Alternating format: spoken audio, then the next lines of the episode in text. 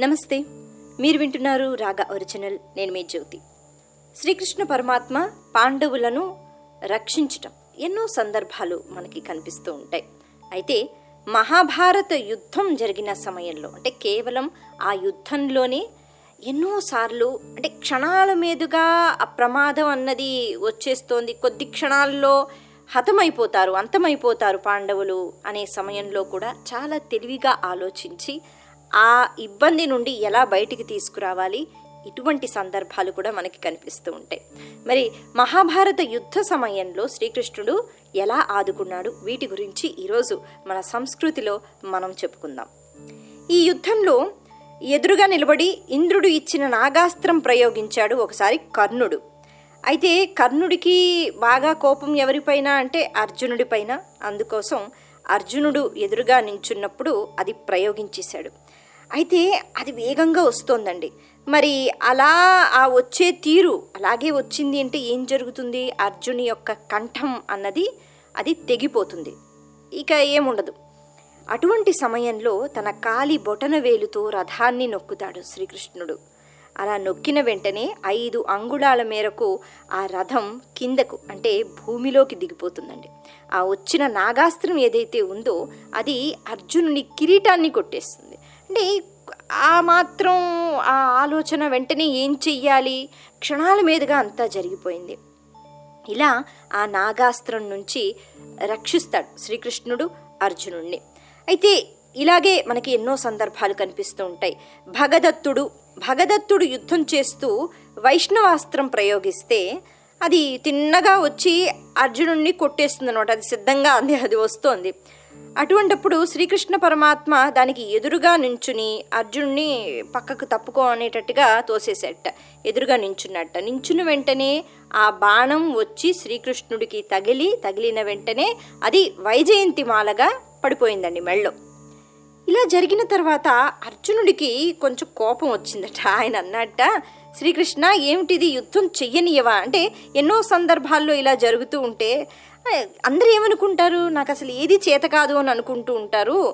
నిందలు వేస్తారు. అస్తమాను నువ్వెందుకు అడ్డొస్తున్నావు? నువ్వెందుకు అన్నీ చేసేస్తున్నావు? నన్ను యుద్ధం చెయ్యనియవా?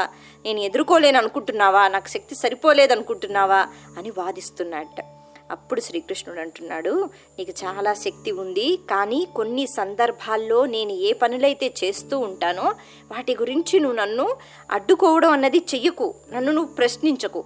ఎందుకు అంటే ఇప్పుడు గనక నేను ఇలా నించోకపోయి ఉంటే నిజంగానే ఆ అస్త్రం అది వైష్ణవాస్త్రం మరి అది వచ్చి ప్రాణాలు తీసేసేది. కారణం ఏంటి అంటే ఇంతకీ ఎవరు ఈ భగదత్తుడు? శ్రీకృష్ణుడు చెప్తున్నాడండి. ఆయన అంటున్నాడు శ్రీ మహావిష్ణువుగా ఉన్నప్పుడు కోర మీద భూమిని నేను ఉద్ధరించాను. అంటే భూమిని బయటికి తీసుకుని వస్తాడండి వరాహస్వామి రూపంలో. అటువంటి సమయంలో భూదేవిని వివాహం చేసుకుంటారు శ్రీకృష్ణుడు అదే శ్రీ మహావిష్ణువు. అలా వివాహం చేసుకున్న తర్వాత వాళ్ళకు కలిగిన సంతానం నరకాసురుడు అది చెప్తున్నాడు శ్రీకృష్ణుడు. అయితే ఆ నరకాసురుడు తల్లి చేతిలోనే చనిపోవాలి అన్న వరం కోరుకున్నాడు. భూదేవి మళ్ళీ సత్యభామగా వచ్చింది. ఆమె చేతిలోనే చనిపోవాలి కాబట్టి నేను కూడా అక్కడ ఒక నాటకం ఆడి మొత్తానికి సత్యభామ చేతుల మీదగానే నేను సంహారం అన్నది చేయించాను. ఇప్పుడు ఆ నరకాసురుని యొక్క కుమారుడు ఈ భగదత్తుడు. అయితే నాకు సంబంధించిన వైష్ణవాస్త్రం ఏదైతే ఉందో అది వాడి చేతిలో ఉంది. దాన్ని ఎవ్వరూ కూడా నిగ్రహించలేరు. వైష్ణవాస్త్రం అంటే అది కేవలం శ్రీ మహావిష్ణువు ఉంటేనే అది ఏం చెయ్యలేదు. ఇక ఎవ్వరు ఉన్నా అది ప్రాణాలు తీసేస్తుంది. అందుకని ఇప్పుడు నేనే అంటే విష్ణువన్నా కృష్ణుడన్నా నేనే మరి ఆ విషయం చెప్పిన తర్వాత నేను అందుకే ఎదురుగా నించుంటే అది వచ్చి నాకు తగిలి వైజయంతి మాలగా అది మారిపోయింది. ఇటువంటి ప్రమాదాల్లో నేను యుద్ధం చేస్తా నాకు శక్తి లేదా అంటే శక్తి సరిపోదు. ఆ బాణాన్ని ఎవరు నిగ్రహించలేరు అని శ్రీకృష్ణుడు చెప్పడం జరుగుతుంది. సరే ఇక వేరే సందర్భంలో నారాయణ అస్త్రం అన్నది ప్రయోగిస్తారండి. నారాయణ అస్త్రం ప్రయోగిస్తే తప్పించుకోవాలి అంటే ఎవ్వరి తరం కాదు. వెంటనే అప్పుడు శ్రీకృష్ణుడు ఇంకొక ఉపాయం చెప్తాట. ఆయన అంటారు చేతుల్లో ఉన్న ఆయుధాలను కింద పడేయండి. రథంలోంచి మీరు కిందకు దూకేస్తే ఆ నారాయణ అస్త్రం ప్రసన్నమవుతుంది. అంటే కారణం ఏమిటి? అలా ఎందుకు చెయ్యాలి? అంటే నారాయణాస్త్రం ఎదురుగా వస్తూ ఉంటే మేము యుద్ధం చేయలేము అంటే లొంగిపోవడం అనమాట ఆ అస్త్రానికి గౌరవాన్ని ఇవ్వడం. మరి అలా లొంగిపోయినట్లయితే చేతిలో ఆయుధాలు ఉండకపోతే మనం మామూలుగా నించుని ఉంటే ఆ అస్త్రం ఏం చెయ్యదు అది అలా వెళ్ళిపోతుంది. లేదు నేను నిన్ను ఎదుర్కొంటాను అనే భావన మనలో ఉంటే గనక అది మన దగ్గరకు వస్తుంది. ఆ నారాయణాస్త్రం వచ్చిందా? అయిపోయింది ఇంకా. ఇంకా అర్జునుడు లేడు భీముడు లేడు ఎవ్వరూ ఉండరు.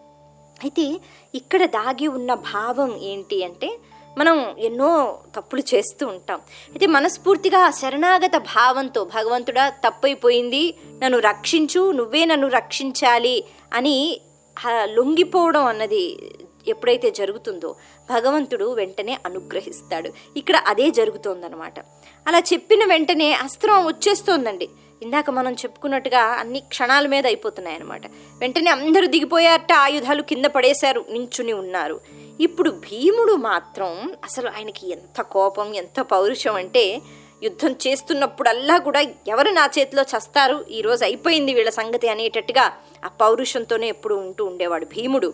ఆయన అన్నట్ట నారాయణ అస్త్రం ప్రయోగించినా పర్వాలేదు రానివ్వండి నేను ఎదుర్కొంటాను నా చేతిలో గద ఉంది కదా అని అంటున్నట్ట. అయితే ఇటువంటి మాటలు పనికిరావు ఆ సమయంలో శ్రీకృష్ణుడికి తెలుసు. ఆయన గబగబా పరిగెత్తుకుంటూ వెళ్ళి భీముణ్ణి ఒక్కసారిగా లాగేట. లాగిన వెంటనే చేతిలో ఉన్న ఆ గద కింద పడిపోయింది. భీముడు అలా నించుని ఉండిపోయాడు. వెంటనే పక్క నుంచి వెళ్ళిపోయింది నారాయణాస్త్రం. ఏమాత్రం ఆలస్యం చేసినా చేతిలో ఆ ఆయుధం ఉన్నప్పుడు ఓహో నాతో యుద్ధానికి వస్తావా అని ఆ అస్త్రం కూడా వస్తుంది. వచ్చింది అంటే వచ్చే ఉంటే భీముడు అప్పుడే చనిపోయేవాడు. ఇలా ఇది ఇంకొక ఆపద. ఈ ఆపద నుంచి కూడా శ్రీకృష్ణుడు కాపాడడం జరిగింది. ఇక ఎంతోమంది రాక్షసులు కురుక్షేత్ర యుద్ధం జరక్క ముందే అంటే జరాసంధుడు ఇటువంటి వాళ్ళు చాలా వాళ్ళు యుద్ధానికి వచ్చారు అంటే వాళ్ళని ఓడించడం చాలా కష్టం అండి. అటువంటి వాళ్ళను ముందే సంహరించేస్తాడు శ్రీకృష్ణుడు. ఇక ఒకసారి ఒక విచిత్రమైన విషయం జరిగింది. అంటే ఆ యుద్ధం సమయంలోనే అర్జునుడు కొంచెం దూరంగా ఉన్నట్ట దూరంగా ఉన్నాడు వేరే వాళ్ళతో యుద్ధం చేస్తున్నాడు అని గమనించిన కర్ణుడు ధర్మరాజుతో భయంకరమైన యుద్ధం చేశాడు. కర్ణుడు అంటే ఆయన్ని ఎదుర్కోవాలి అంటే అర్జునుడే ఎదుర్కోవాలి. లేకపోతే ఎవరు యుద్ధం చెయ్యలేరు. అయితే అలా దారుణమైన యుద్ధం ఆ యుద్ధంలో ధర్మరాజుకి విపరీతంగా గాయాలు అయ్యాయి. ఎందుకంటే ఆయనకు అంత శక్తి లేదు కర్ణుణ్ణి ఎదుర్కొనే శక్తి. మొత్తానికి ఆ రోజు రాత్రి ధర్మరాజు పరిస్థితి ఏం బాగాలేదు. విపరీతంగా రక్తం కారడము గాయాలు అలా పడి ఉన్నట్ట. అర్జునుడు చూశాడు. చాలా బాధపడ్డాడు. అయితే వెంటనే ధర్మరాజు కోపంతో అంటే అర్జునుడు పక్కనే ఉంటుంటే ఇటువంటి ప్రమాదం జరిగేది కాదు ఆయనకి తెలుసు. ఆయన ఆ బాధతో కోపంతో అన్నట్ట నేను ఎంత బాధపడ్డాను తెలుసా? నా పక్కన నువ్వు లేవు నువ్వు ఎక్కడో ఉన్నావు నువ్వు లేవని తెలిసి కర్ణుడు ఎలాంటి యుద్ధం చేశాడో అసలు నేను ఏమీ చెయ్యలేకపోయాను. అంటే నీకు చేత కాకపోతే ఆ గాంధీవం ఎవరికైనా ఇవ్వకూడదా? నీ చేతిలో గాంధీవం ఉంది కానీ ఏం చేస్తున్నావు నువ్వు? కర్ణుడిని ఏమైనా చేస్తున్నావా? ఆ గాంధీవం ఎవరికైనా ఇచ్చేస్తే పోయింది కదా అనేటట్టుగా కొంచెం కోపంలో ధర్మరాజు ఆ మాట అనడం జరిగింది. అన్న వెంటనే అర్జునుడు కృష్ణుడు వైపు చూసేట కృష్ణుడికి ఏం అర్థం కాలేదు అన్న. ఏదో అన్నాడు కోపంతో నా వైపు ఎందుకు చూస్తున్నాడు అని. ఇప్పుడు వెంటనే అర్జునుడు ఒక మాట చెప్తున్నట్ట కృష్ణ ఎవరైనా నీకు ఎందుకు ఈ గాంధీవం ఆ గాంధీవాన్ని నువ్వు ఎవరికైనా ఇచ్చేయి అని అంటే వాళ్ళను చంపేస్తాను అని నేను ప్రతిజ్ఞ చేశాను. ఇప్పుడు అన్నది ధర్మరాజు అంటే నా అన్నయ్య. అన్నయ్యని చంపేయాలి కదా లేకపోతే మాట పోతుంది. ఎలా చంపుతాను నేను అన్నయ్యని? ఇప్పుడు ఇది ఒక కొత్త బాధ. అయితే కృష్ణుడు అన్నట్ట ధర్మరాజుని చంపేస్తే యుద్ధం ఎలాగా? చంపకపోతే మరి మాట ప్రతిజ్ఞ అన్నావు. అయినా గాంధీవం ఎవరికైనా ఇవ్వమని అంటే చంపేస్తాను అని ప్రతిజ్ఞ చేశావా? బాగుందయ్యా నీ ప్రతిజ్ఞలు నువ్వు. అలా ప్రతిజ్ఞలు చేసే ముందు ఒక్కసారి నన్ను గుర్తుకు తెచ్చుకో. ఎక్కడ పడితే అక్కడ ఎప్పుడు పడితే అప్పుడు నేను ప్రతిజ్ఞ చేసేస్తున్నాను అంటే ఎలాగా? అయినా ఇదెక్కడ ప్రతిజ్ఞ? ఎక్కడా వినలేదు ఇటువంటి ప్రతిజ్ఞలు. ఏం చెయ్యాలి అని ఆలోచిస్తున్నట్టు. ఏం చేయాలి సరే మరి చంపకూడదు కానీ చంపేయడంతో సమానం అన్నది చేస్తే సరిపోతుంది. మరి చంపేయడంతో సమానం అంటే ఒక పని చెయ్యి ఏకవచన ప్రయోగం చెయ్యి అలాగే మర్యాద లేకుండా మాట్లాడు. అంటే గురువుగారిని అన్నను తండ్రిని గౌరవించాలి. అది ఏకవచన ప్రయోగం కానీ అమర్యాదగా మాట్లాడడం కానీ అలా చేయకూడదు చేస్తే వారిని చంపినంత పాపం మన ఖాతాలోకి వేసేస్తాట దేవుడు. అంటే వాళ్ళను మనం చంపేస్తున్నాం. అంటే చంపేస్తే ఎంత పాపం? అంత పాపం వస్తుందట. మరి అందుకే ఇప్పుడు నీకు అన్నయ్య అన్నయ్య కాబట్టి ఏకవచనాన్ని ఉపయోగించకుండా నువ్వు అమర్యాదగా మాట్లాడడం అలా కాసేపు చేస్తే ధర్మరాజుని చంపినంత పని అంటే ఆ పాపం ఇప్పుడు నీ ఖాతాలోకి వచ్చేస్తుంది. ఆ పని చెయ్యి అన్నట్టు. సరే ఇంకా చేసేదేం లేదు. వెంటనే అర్జునుడు ఏకవచనంతో నువ్వు నువ్వు అనడం ఇంకేవో అమర్యాదగా నిందించడము తిట్టడము ఇవన్నీ చేసేట. అప్పుడు శ్రీకృష్ణుడు ఇప్పుడు అయిపోయింది కదా ఇప్పుడు ఇంత నిందించావు తిట్టావు అమర్యాదగా మాట్లాడావు కాబట్టి మీ అన్నయ్యని నువ్వు చంపేసినంత పాపం ఇప్పుడు నీ దగ్గరికి వచ్చేసింది. అందుకని నీ ప్రతిజ్ఞ అన్నది అది నెరవేరినట్టే. సరే ఈ ఆపద నుంచి బయటపడ్డాము అని అనుకున్న వెంటనే నేనిక ఎందుకు బ్రతకాలి? నేను బ్రతకను అన్నట్ట అర్జునుడు. ఇదేమిటయ్యా? ఇప్పుడే ఈ సమస్య ఏదో తీరింది కదా అని అనుకుంటే నువ్వెందుకు బ్రతకవు? నీకేమైంది? అంటే ఇన్ని మాటలు అన్నాను నేను మా అన్నయ్యను. ధర్మరాజు అంటే ఆయన అసలు అందరూ గౌరవిస్తారు. అలాంటి అన్నయ్యను ఇన్ని మాటలు అనవలసి వచ్చింది. ఎందుకు ఈ దిక్కుమాలను బతుకు నాకు? నాకు ఈ బ్రతుకు వద్దు నేను యుద్ధము చేయను నేను ఇప్పుడే చనిపోతా అన్నట్టు అర్జునుడు. ఇప్పుడు ఇది మళ్ళీ కొత్త సమస్య అనమాట ఈ సమస్యలన్నీ పాపం శ్రీకృష్ణుడికే. ఆయన అన్నట్ట నువ్వు చనిపోతే యుద్ధం ఎలా జరుగుతుంది? సరే ఒక పని చెయ్యి అన్నయ్యను అంత మాట అన్నావు.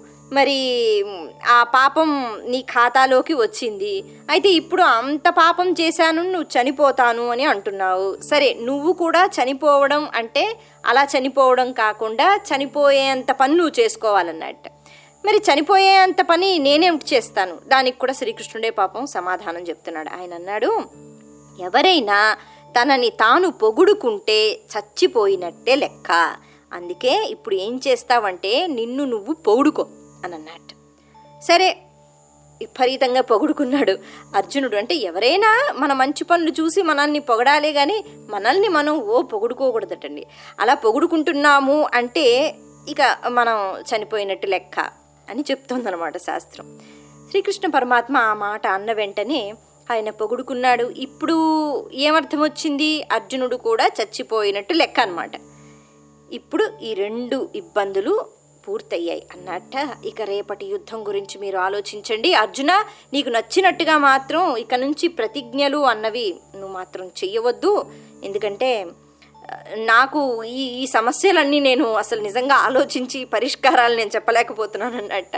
వాస్తవానికి శ్రీకృష్ణుడు కాబట్టి వెంట వెంటనే ఇన్ని రకాలుగా ఆలోచించి ఆ లీలలను చక్కగా చూపిస్తున్నాడు.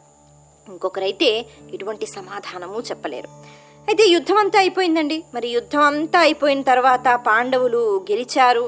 ఇదంతా జరిగిన తర్వాత శ్రీకృష్ణుడు అన్నట్ట అర్జున ఒకసారి రథం దిగిపో రథం దిగిపోయాడు. అలాగే జెండాపై కపిరాజు అంటారు. జెండా పైన ఆంజనేయ స్వామి ఉన్నారు. కాబట్టి ఆంజనేయ స్వామిని కూడా నువ్వు దిగిపో అన్నట్ట. ఆంజనేయ స్వామి కూడా దిగిపోయాడు. అలా అందరినీ దిగిపోమన్నారండి. దిగిపోమన్న తర్వాత శ్రీకృష్ణుడు కూడా రథం దిగుతాడట. దిగిన వెంటనే ఆ రథం పూర్తిగా మాడి మసైపోయింది. అంటే కాలిపోయినట్టు ఒక్కసారిగా అయిపోయి కింద పడిపోయింది. పడిపోయిన తర్వాత ఏమైనా మిగిలిందా అంటే అంతా బూడిదే ఏం మిగల్లేదు. అర్జునుడు చూసి ఆశ్చర్యపోయాట ఇదేంటిది? బాగానే ఉంది కదా ఇప్పటి వరకు రథం బాగానే ఉంది కదా ఎవరూ ఏం చెయ్యలేదు. చెయ్యకుండా మనం దిగిన వెంటనే ఇలా బూడిదైపోయింది ఏంటి? అప్పుడు శ్రీకృష్ణుడు చెప్తున్నాడు. ఏం చెప్తున్నాడు? అసలు ఈ రథం ఎప్పుడో కాలిపోయింది. అయితే బూడిదైపోయి పడిపోలేదు కారణం నేను ఈ రథం మీద అలా ఉన్నాను కాబట్టి. ఎందుకు అది కాలిపోయింది అంటే భీష్ముడు ద్రోణాచార్యుడు అలాగే కర్ణుడు వీళ్ళు వేసిన ప్రయోగించిన ఆ బాణాలు ఏవైతే ఉన్నాయో అవి చాలా శక్తితో కూడుకున్న బాణాలు. ఆ బాణాలు ఎప్పుడైతే ఈ రథానికి తగిలేయో అప్పుడే ఆ రథం కాలిపోయింది. కాకపోతే దాన్ని అలా నిలబెట్టాను. అది పడిపోకుండా నేను ఉంచాను. ఇప్పుడు సమయం వచ్చింది కాబట్టి ఇక యుద్ధం అంతా అయిపోయింది కాబట్టి మనం దిగాము. అంటే శ్రీకృష్ణుడు దిగాడు. ఆ రథం మొత్తం కాలిపోయిన రథం. అది బూడిదిగా అప్పుడు పడిపోయిందనమాట అసలు యుద్ధంలో శ్రీకృష్ణుడు పక్కన లేకపోయి ఉంటే ఎలాగో పాండవులు గెలిచేవారు కాదు. కానీ ఈ అవతార స్వీకరణలో భగవంతుడు కూడా ఎంత కష్టపడుతూ ఉంటాడు అన్నది ఈ సంఘటనల ద్వారా మనకు అర్థమవుతుందండి. మనం అనుకుంటాం దేవుడే కదా దేవుడు ఏ పనైనా చేసేస్తాడు హాయిగా. ఎన్నో అవతారాలు మరి రాక్షస సంహారం ఆయన దేవుడు కదా చేసేస్తాడు అని అనుకుంటూ ఉంటాం. కానీ ప్రతి ఒక్క అవతారంలో ఆ సమస్యల నుంచి బయటపడాలంటే ఆ ఆవేదన ఆ తపన బాధ ఇవన్నీ మనకి కనిపించవు. భగవంతుడు ఎన్నో అవస్థలు పడి లోక కళ్యాణం కోసం ఎన్నో అవతారాలు స్వీకరించడం జరిగింది. మీరు వింటున్నారు రాగా ఒరిజినల్.